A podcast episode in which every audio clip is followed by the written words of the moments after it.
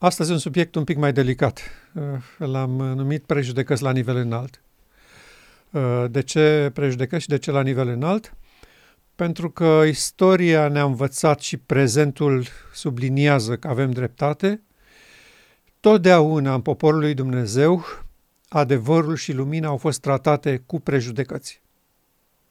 Nu au fost tratate la justa lor valoare, la impact direct, vrem să vedem ce este și nu ne interesează ce am știut până acum. Din păcate, nu s-a întâmplat lucrul ăsta. Și sigur că nu vrem să-i condamnăm pe oamenii aceștia. Este specific naturii umane. Toți procedăm așa, din păcate și spre rușinea noastră. Toți avem prejudecăți când intrăm în contact cu adevărul sau cu lumina. La început rezerve, eu nu știu, n-am auzit, nu mi se pare că ar fi așa.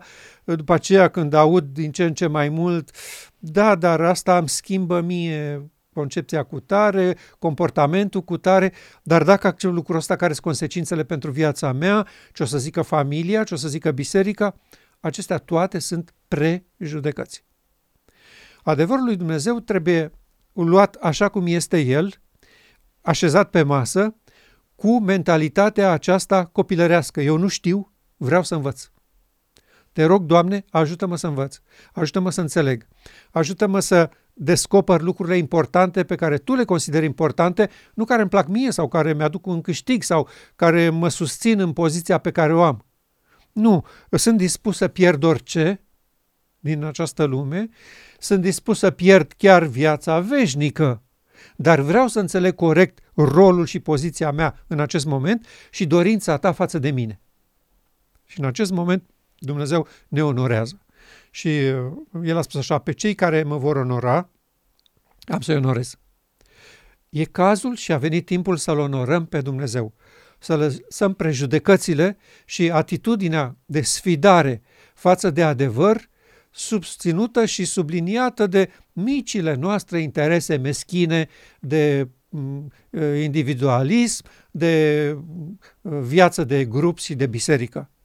Este timpul să onorăm pe Dumnezeu în această formidabilă bătălie cu oștile întunericului. Și astăzi vreau să citim doar câteva paragrafe și să înțelegem mentalitatea din spatele declarațiilor inspirate pe care le citim și cum se aplică ele experienței noastre de astăzi. Și primul se află în Selected Messages, volumul 3, la pagina 171. Uh, Sorait vorbește despre situația de la Minneapolis și imediat după Minneapolis.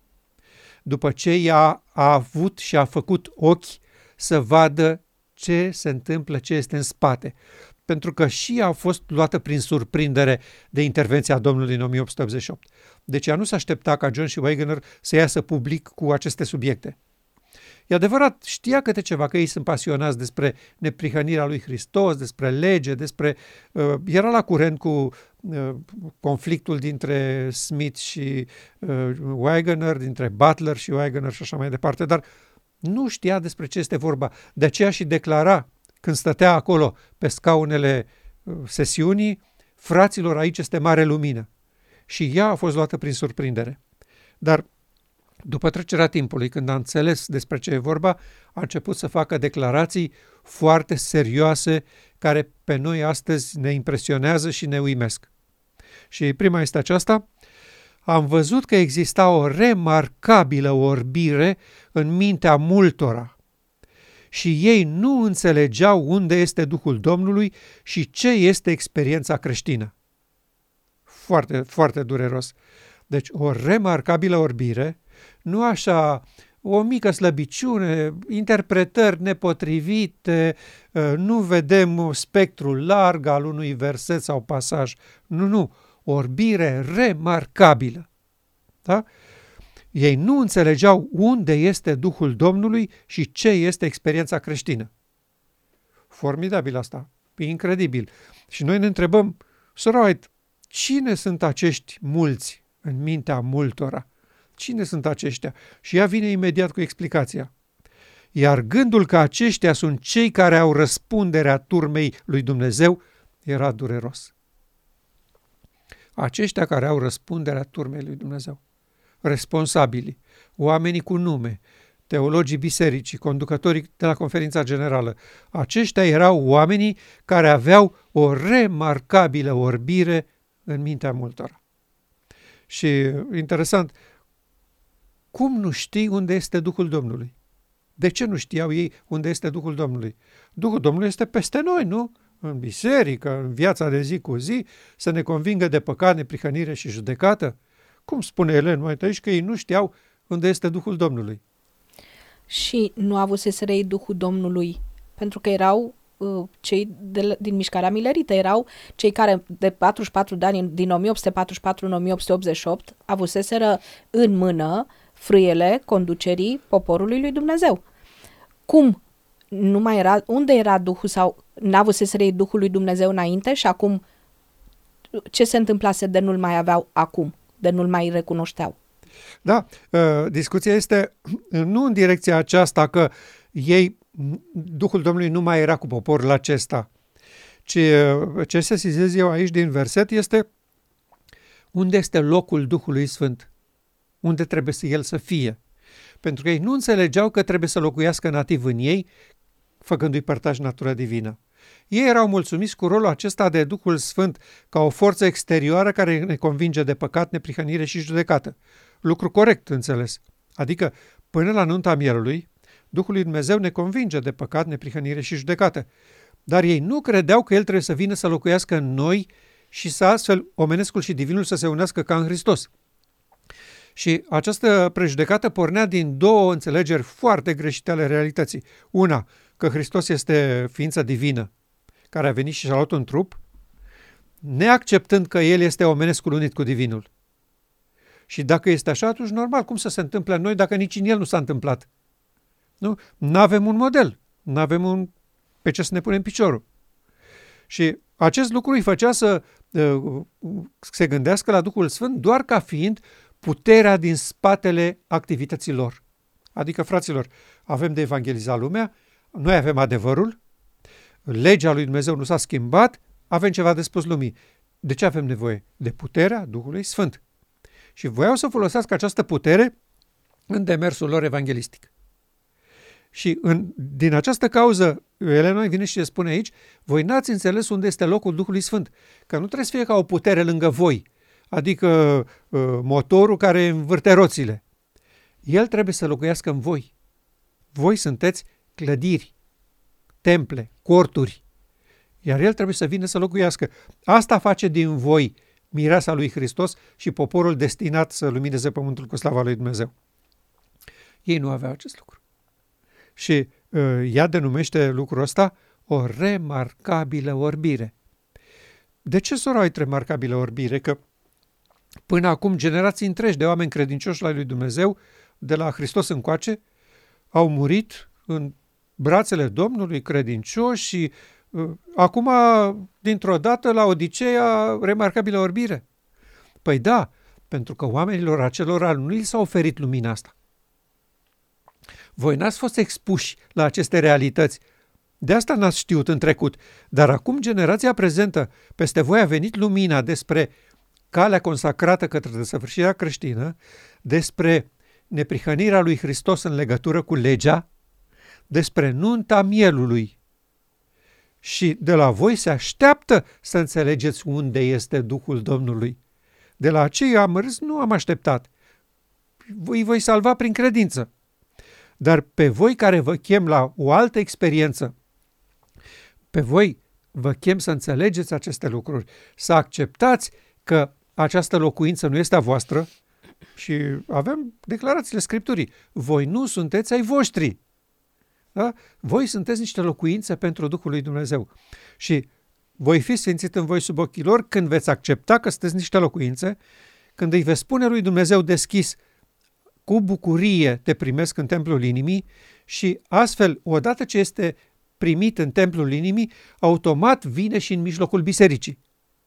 Dar când cea mai mare parte, partea zdrobitoare a bisericii, în frunte cu cei care au răspunderea turmei lui Dumnezeu, spun, asta e erezie, asta e panteism, nu avem nevoie de așa ceva, buni credincioși au fost mântuiți și până acum, fără să avem treaba asta. De unde a scos-o voi? Că stă Dumnezeu în loc pentru că nu poate să producă unirea omenescului cu divinul. Astea sunt erori, sunt greșeli. Când majoritatea bisericii spune așa ceva, Hristos nu poate să intre și de asta spune eu stau la ușă și bat. Sunteți o biserică încuiată la care eu bat și din păcate după 100 de ani tot n-ați vrut să deschideți ușa. Aceasta este realitatea și noi constatăm astăzi că gândul că responsabilii, cei care au răspunderea turmei Domnului astăzi, sunt exact în aceeași situație, este extrem de dureros. Următorul pasaj din uh, Selected Messages este, sună în felul următor. Ce putere ar trebui să avem de la Dumnezeu ca inimile de gheață, având doar o religie legalistă, să poată vedea lucrurile mai bune pregătite pentru ei, Hristos și neprihănirea Lui? O solie dătătoare de viață este necesară spre a aduce la existență oasele uscate. La fel, aceleași probleme. Constata că inimile poporului ei sunt de gheață și că ei se mulțumesc cu o religie legalistă. Aș vrea să discutăm puțin despre aceste două lucruri, inimi de gheață și religie legalistă, pentru că ele sunt legate una de alta. Cum ajunge poporul să aibă inimi de gheață? Păi cine vrea să fie cu inima de gheață? Toată lumea vrea să fie fierbinte pentru Domnul. Cum să fim cu inimi de gheață? Eu spun că inimile de gheață devin așa datorită unei religii legaliste. Și uh, când uh, Sorait folosește expresia aceasta legalistă, eu cred că ea se referă la un alt aspect pe care noi nu l-am băgat foarte mult în seamă, noi ca popor. În general, legaliștii în mediul creștin sunt oamenii care sunt cu legea. Ei cu legea, legea, legea, păzim legea, păzitorii de lege, conservatorii, ultraconservatorii, ăștia care sunt cu regulile, cu ăștia sunt legaliști. Adică sunt mântuiți pe baza regulilor. Eu cred că expresia are o altă conotație și că aceasta este folosită aici. O religie legalistă înseamnă să contezi pe faptul că ești mântuit printr-o declarație juridică a lui Dumnezeu, fără să fii în realitate așa, mântuit, eliberat de păcat. Legal ați fost eliberați. E ok. Legea spune, sunteți mântuiți, ați fost iertați. Și omul zice, a, dacă am fost iertat, înseamnă că e gata, să mântuit, a, păcătos, nu contează că păcătuiesc, că... Unde s-a mulțit păcatul, s-a mulțit și harul. Da. Ă, declarația s-a făcut în dreptul nostru prin moartea lui Hristos, legal, în suntem. ochii lui Dumnezeu, suntem neprihăniți, așa că ce vă mai uitați voi la păcatele noastre, mai scormoniți și ni le aruncați în cap? Suntem salvați, suntem mântuiți. O astfel de religie, contând pe o declarație juridică, fără să fie realitate, duce la inim de gheață.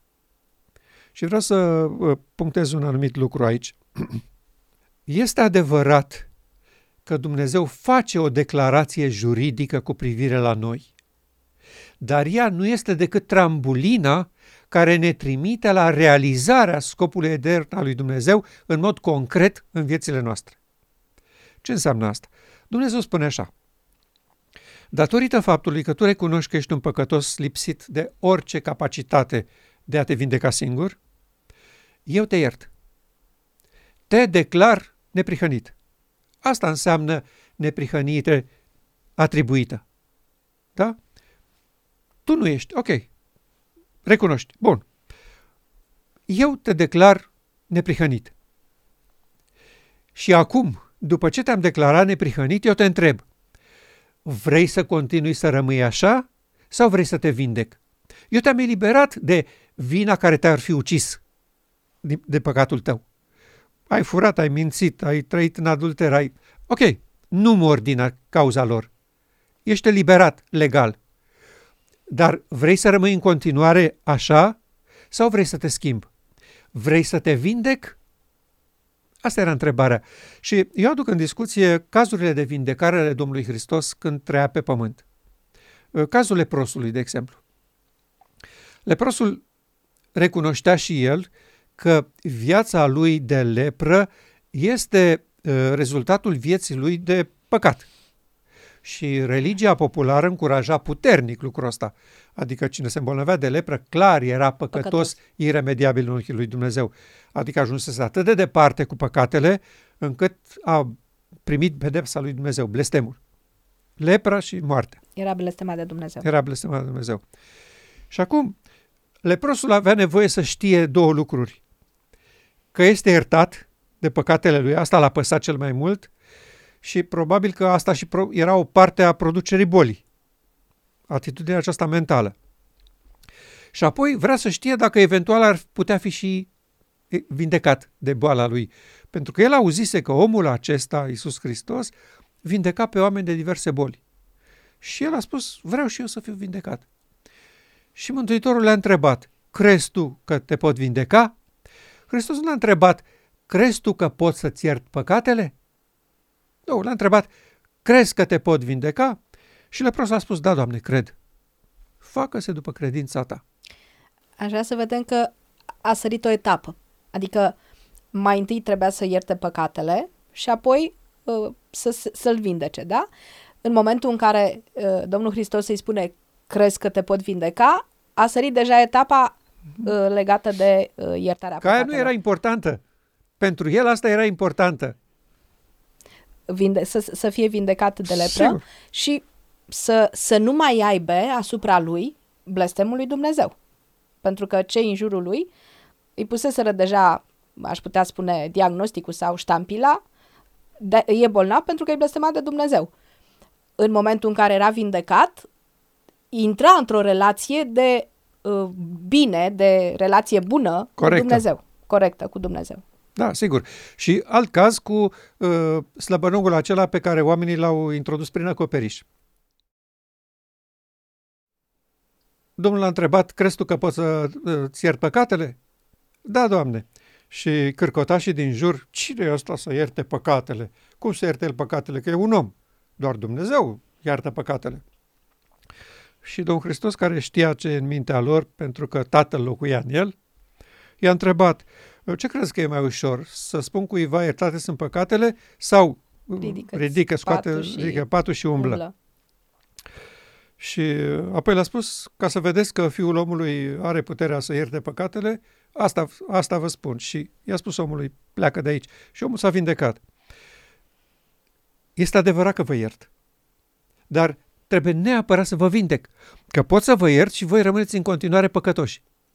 Și ciclul ăsta de iertare și păcătuire durează la infinit. Eu trebuie să pun stop nelegirii în viața voastră. Și nu numai că rămâneți păcătoși și veți muri în păcatele voastre. Sigur. Deci, dacă nu vă vindecați de păcat, păcatul vă va ucide. Veți muri în păcatele voastre. N-am, n-am rezolvat nimic. Ok, te-am iertat, da? Ești iertat uh, de păcatele tale, dar dacă continui să trăiești în păcat, da? Uh, vei muri în păcatele tale.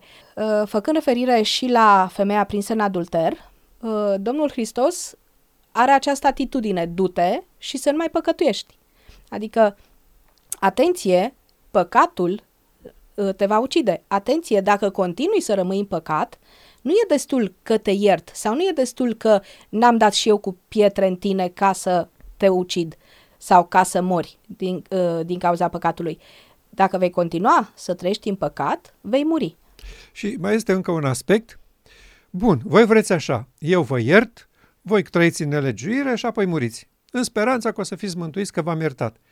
Dar ciclul ăsta continuă la infinit și eu nu pot părăsi poziția mea de mare preot și prin urmare nu pot niciodată să revin pe planeta Pământ. Și astfel satana s-a asigurat că planeta rămâne în ghearele lui la infinit.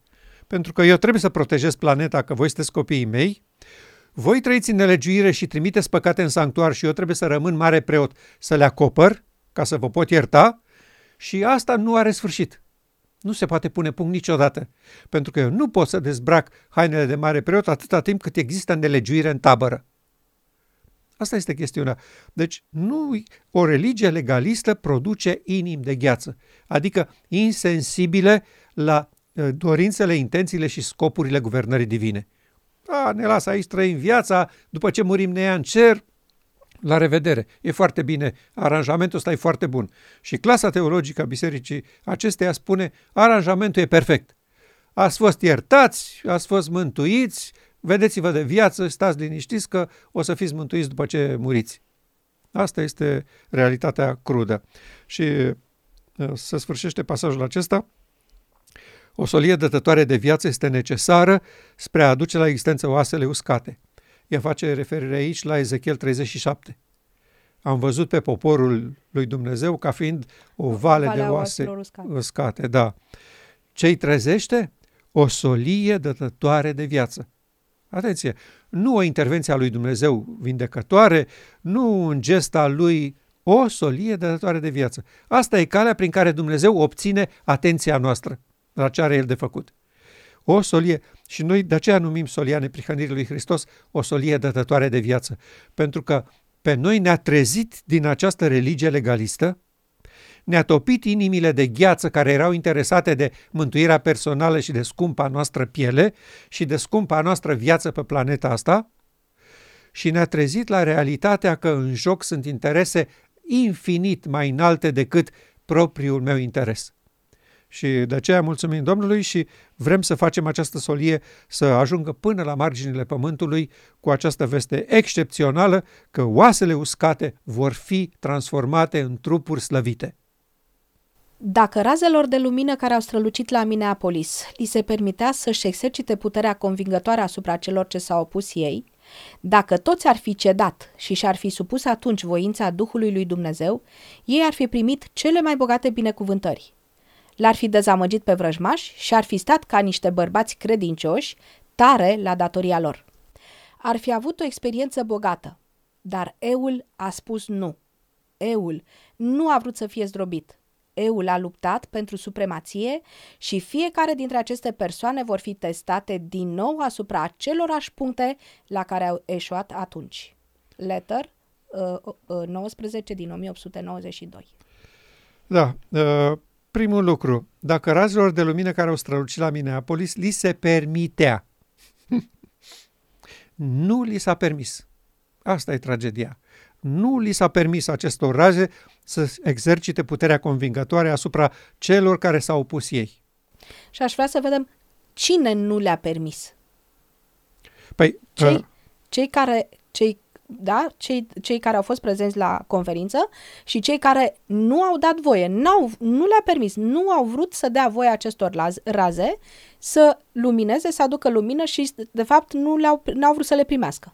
în ultima parte spune foarte clar, Eul a spus nu. Și noi ne uităm la cine au fost aceștia care nu au permis razelor și la care Eul a spus nu și vedem care a fost. Secretarul conferinței generale, membrii comitetului conferinței generale, președintele nu că era bolnav și a stat acasă. Dar dacă era acolo, el era primul care zicea nu. Pentru că trimitea scrisori disperate de acasă la sesiune, stați la vechile hotare, nu acceptați nimic din ce aduc acești oameni. Da? Aceștia sunt cei care nu au permis razelor de lumină de la Minneapolis. Interesant, ea recunoaște că la Minneapolis au fost trimise raze de lumină. Și razelor acestora nu li s-a permis să strălucească și să producă efect asupra acestora care s-au opus uh, voinței lui Dumnezeu. Uh, Și apoi ea spune, dacă ei ar fi primit, dacă ar fi cedat și și-ar fi spus voința Duhului lui Dumnezeu, ar fi primit cele mai bogate binecuvântări. Și întrebarea mea este, în ce ar fi constat astea cele mai bogate binecuvântări? Noi avem o expresie uh, despre ploaia târzie, revărsarea fără precedent a Duhului Sfânt sau uh, În uh, măsură ra- bogată. în măsură bogată, același cuvânt, e- aceeași expresie, da? Asta ar fi primit. Revărsarea Duhului lui Dumnezeu în măsură bogată, fără precedent, cam cum nu s-a întâmplat niciodată. Asta era intenția lui Dumnezeu. Și uh, uh, chiar uh, teologi conservatori care luptă împotriva acestei solii recunosc deschis și public că dacă poporul nostru nu se împotrivea atunci, poporul nostru îi spun, da, conducătorii poporului, că ei erau în sesiune la Minneapolis. Da. Nu era poporul acolo adunat la Minneapolis, erau conducătorii și delegații, Da. reprezentanții poporului. Și evident, poporul prin ei. Dar reprezentanții lui. Dacă frații conducători nu s-ar fi opus atunci intenției lui Dumnezeu, Hristos revenea în 4-5 ani, maxim 4-5 ani. Ei recunosc lucrul ăsta. Deci, știind foarte bine această situație că Dumnezeu a trimis raze prețioase de lumină și că dacă nu era blocat, marea strigare și ploaia târzie ar fi venit imediat, în același timp ei refuză să înainteze în slava crescând a Sfântului Îngerului al treilea și nu înțeleg lucrarea lui Hristos de dincolo de perdea, ceea ce îi face să se opună și să se uh, bată în a împiedica această ex- excepțională de desfășurare de lumină nouă în timpul nostru, să transforme acest popor în mireasa lui Hristos. Aceștia sunt, și ne pare rău să uh, spunem lucrul ăsta, dar acestea sunt prejudecăți la nivel înalt de cel mai clar model, ca să spun așa, de, de cea mai explicită rasă. Să-i spui Domnului în momentul când El dorește să aducă marea strigare și ploaia târzie în acest popor, uh, nu ne interesează ce ai tu de spus, ce am înțeles nu este mai valoros decât vrei tu să ne trimiți, este prostie și nebunie, cum spunea Ellen White în altă parte. Un alt pasaj uh, foarte interesant este în Mărturii pentru Predicatori, paginile 79 și 80. Unii au cultivat ură împotriva bărbaților pe care Dumnezeu i-a însărcinat să ducă lumii o solie specială. Uh, unii, spune dânsa. Și noi știm acum cine sunt acești unii. Uh, ea era delicată și nu dorea atunci să-i numească pe nume. Dar în multe alte locuri ea a făcut-o deschis și public le-a trimis scrisori să-i avertizeze că ei sunt acești unii. Acești unii au cultivat, deci nu s-au trezit spontan, așa peste noapte, cu o ură împotriva solilor lui Dumnezeu. Au cultivat-o. Și aici asta înseamnă plan, proiect. Da?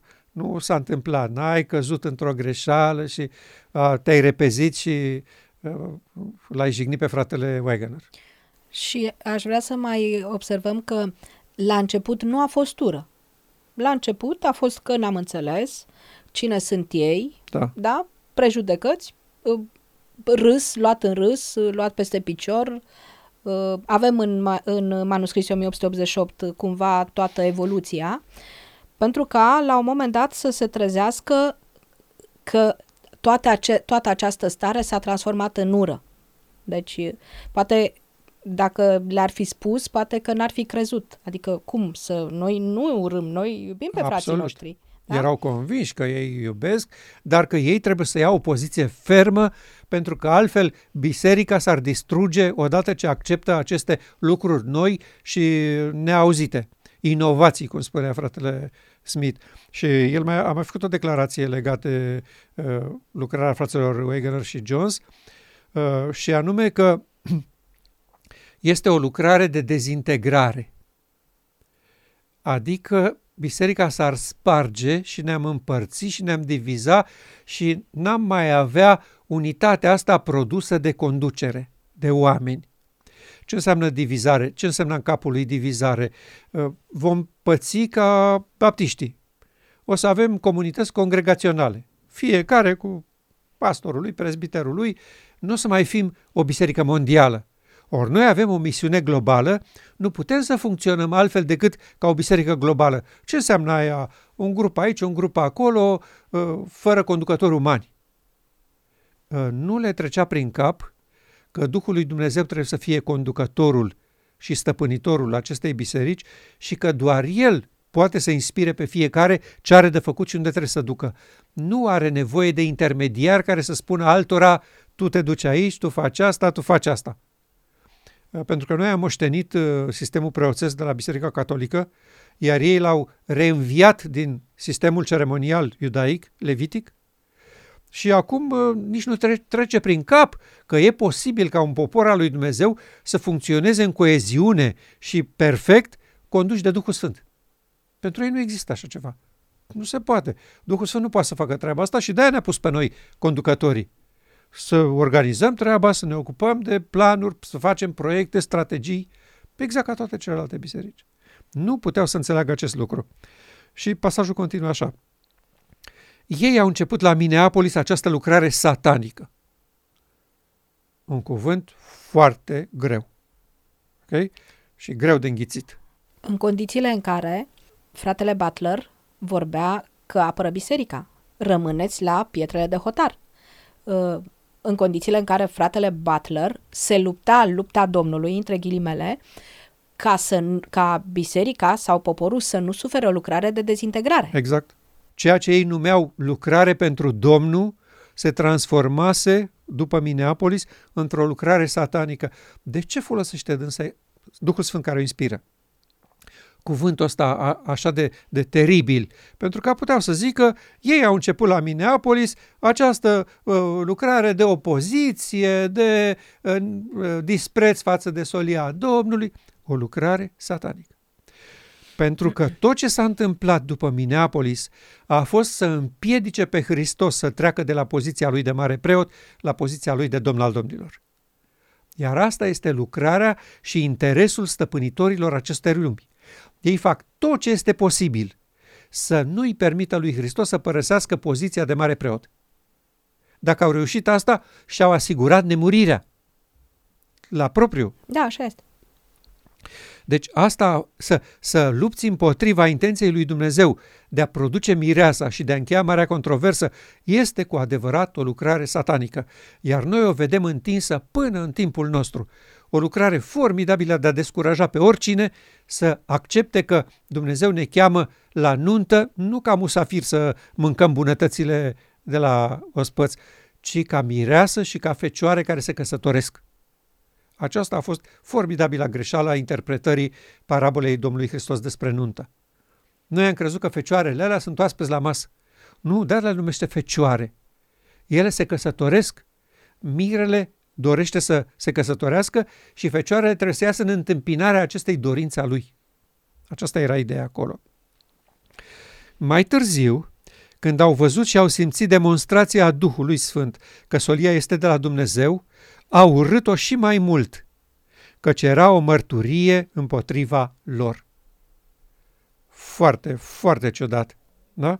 În momentul când ai văzut că aici e mâna Domnului și că Ellen White vorbește explicit despre faptul că ăsta era sfârșitul, fraților, eram la doi pași, uh, binecuvântarea atârna asupra capului nostru la Minneapolis, Domnul dorea să facă cu noi ceea ce a promis și tu să vezi toate lucrurile astea an după an, după Minneapolis, și să te împotrivești și mai mult, să o urăști și mai mult această solie, de ce? Pentru că îi desconspira pe ei. Voi ați fost cei care v-ați împotrivit la Minneapolis. Și ei s-au gândit așa, dacă poporul află că ei au stat atâta amar de ani, după ce Domnul a vrut să ne aducă la granițele Canaanului, din cauza noastră, vai de noi ne iau gâtul. O ținem una și bună, punem urechea surdă, nu e adevărat, noi am avut dreptate, noi n-am făcut nimic, noi nu ne-am împotrivit la nimic. Și astfel obținem un timp de, de pace până ajungem și noi la pensie și murim. Și după aceea să facă ce vor. Mentalitate infantilă de copii fără minte. De aceea, ă, declarația cerului cu privire la ce s-a întâmplat la și după Minneapolis a fost aceasta. Ne dem de încredere când sunt în joc interese majore. Veniseră interesele majore ale cauzei lui Dumnezeu, încheierea marii controverse cu un verdict favorabil pentru cauza lui Dumnezeu și cei pe care se conta s-au dovedit copii mici care își apărau propriile interese, imaginea, poziția. Da, da. Incredibil, absolut incredibil. Și ultimul paragraf este manuscris 25 din 1890, care sună în felul următor. Ei nu au vrut nici să asculte, nici să înțeleagă. De ce? Ca să nu fie convertiți și să fie obligați să recunoască faptul că toate ideile lor erau greșite. Erau prea mândri să facă așa și de aceea au persistat în lepădarea sfatului lui Dumnezeu și în lepădarea dovezilor și luminii pe care au avut-o. Aceeași trăsătură nobilă, eul lor, da, erau prea mândri să facă așa ceva.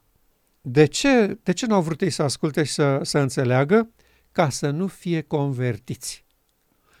Cum adică? Conferința generală, în cea mai strălucitoare perioadă a adventismului, în cea mai bună perioadă în care noi eram tare la adevăr, când descoperisem cele mai importante lucruri din Scriptură, atunci aveam o conducere de oameni neconvertiți? Da? Ca să nu fie convertiți, să fie obligați să recunoască faptul că toate ideile lor erau greșite. Și la acest punct vreau să spun câteva lucruri. Toate ideile lor erau greșite cu privire la înțelegerea Scripturii față de Hristos și lucrarea lui de mare preot. Toate. Ei bine, toate aceste idei greșite pe care ei le-au avut la Minneapolis nu s-au schimbat cu nimic în teologia oficială a bisericii până în zilele noastre. Studenții învață la seminar exact aceste idei greșite cu privire la Hristos și lucrarea lui de mare preot și la neprihănirea lui Hristos. Ele au continuat, s-au transferat de la generație la generație, fără să fie stopate niciodată. Și de aceea astăzi avem o clasă teologică care uh, se crucește și își pune mâinile la urechi când aude ce avem noi de spus, pentru că toate acele idei greșite care trebuiau schimbate s-au transferat de la generație la generație până în timpul nostru. Și astăzi avem o grămadă de idei greșite și care trebuie neapărat schimbate, iar oamenii respectivi trebuie neapărat convertiți, adică câștigați la cauza lui Dumnezeu. Și ca și atunci, avem o clasă de conducători neconvertiți care nu înțeleg și nu recunosc faptul că toate ideile lor cu privire la această operațiune grozavă care este nunta mierului sunt greșite și că trebuie schimbate. Erau prea mândri să facă așa. Te așteptai de la fratele Uriah Smith să nu fie foarte mândru când are de-a face cosolie de la Dumnezeu. Iată că se poate. Și dacă s-a putut la fratele Uriah Smith, de ce să nu se poată astăzi la frații conducători care i-au moștenit toate ideile greșite? Pentru că erau prea mândri să facă așa, de aceea au persistat în lepădarea sfatului lui Dumnezeu și în lepădarea dovezilor și luminii pe care au avut-o atunci. Primul lucru, au persistat în lepădarea sfatului lui Dumnezeu. Care este sfatul lui Dumnezeu pentru Biserica la Odiceea? Te sfătuiesc să cumperi de la mine aur, haină și doctorie. Tu spui, le am, mulțumesc frumos, n-am nevoie.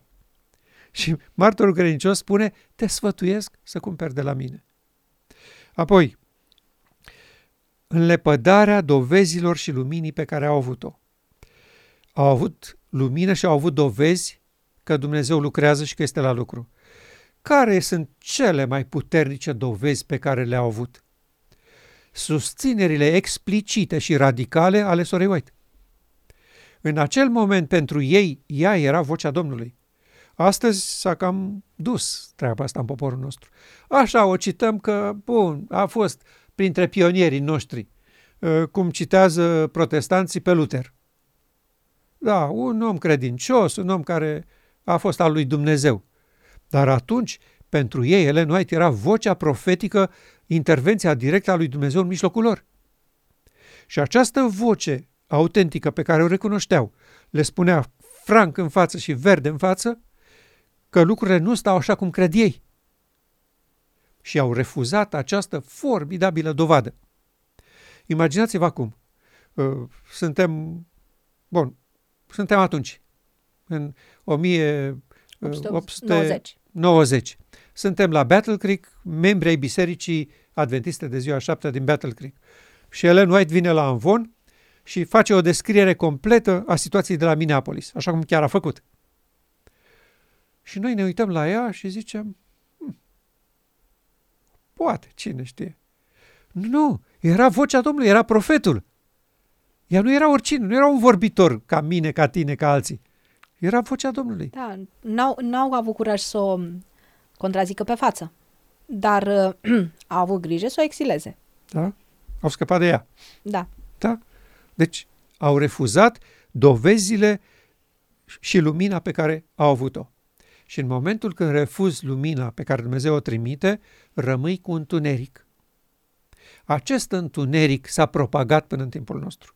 Acesta a fost prezentat ca fiind adevărul advent și de aceea nu avem niciun impact asupra bisericilor din jur. Uh, eu văd uh, emisiuni la Speranța TV, de exemplu, cum uh, un moderator adventist invită uh, membrii ai Academiei Ortodoxe, Pentecostale, Baptiste, da. Uh, să vină să discute. Și la toate subiectele care sunt propuse, oamenii vin și spun părerea lor și nu sunt de acord cu părerea moderatorului. Și o combat și o contrazic până când se oprește discuția ca să nu ajungă mai departe. Da? nu avem niciun impact asupra lor. Nu-i convingem cu nimic. Nu văd nimic important, valoros și frumos în teologia adventistă pentru că au dreptate. Nu există. N-au ce vedea. Este un alt fel de uh, teologie creștină cu mici particularități, dar cu nimic spectaculos care să uh, aducă uh, luminarea pământului cu slava lui Dumnezeu. Și deoarece ei nici nu cred că e nevoie de luminarea pământului, pentru că ei deja l-au luminat cu uh, vestea bună dusă până la marginile pământului, zic asta e tot, uh, mulțumim frumos. Și ei constată că și Biserica Adventistă tot la fel funcționează. Nu se mulțesc, nu cresc, deci noi nu, nu ne mulțim nici pe sfert cât se mulțesc penticostalii, de exemplu. Și dacă e să aducem uh, în discuție asta că e binecuvântarea lui Dumnezeu faptul că ne mulțim, atunci Dumnezeu îi binecuvintează pe, pe Pentecostal de trei ori mai mult. Da. Nu? Văd și ei că nu este nimic special. Au respins lumina, au rămas cu întunericul și cu besna și faptul că venim cu anumite lucruri specifice, precum sabatul, uh, sanctuarul, sanct, sanctuarul într-o formă copilărească. Că dacă ar fi sanctuarul așa cum a fost el oferit, imediat luminam pământul cu slava lui Dumnezeu. Dar lucruri de genul ăsta, îmbrăcăminte, comportament, reformă sanitară, acum sigur că suntem în vogă, că a început și lumea să înțeleagă că să nu mai mănânci carne e o virtute. Și bravo, și adventiștii spun lucrurile astea, oamenii din lume o spun mai bine ca noi. Eu am văzut uh, Uh, tipi care au canale pe YouTube care o spun de 10 ori mai serios, mai apăsat și mai bine decât uh, toate televiziunile adventiste la un loc. Deci nici la capitolul ăsta măcar nu mai avem uh, întâietate, da, și, și exclusivitate, cum se spune în mediul ăsta. Pentru ce? Pentru că am lepădat dovezile și lumina pe care Dumnezeu ne le-a oferit cu privire la scopul etern al lui Dumnezeu. Și de aceea suntem aici, în această situație, toate ideile lor erau greșite și aceste idei au fost preluate în teologia adventistă până în ziua de astăzi. Și avem o mulțime de teologi care predică, propagă și învață pe tinerii neștiutori idei greșite cu privire la Hristos, la neprihănirea sa și la intenția lui de a produce nunta mielului. Aceasta este realitatea indiscutabilă pe care nu putem sub nicio formă să o negăm.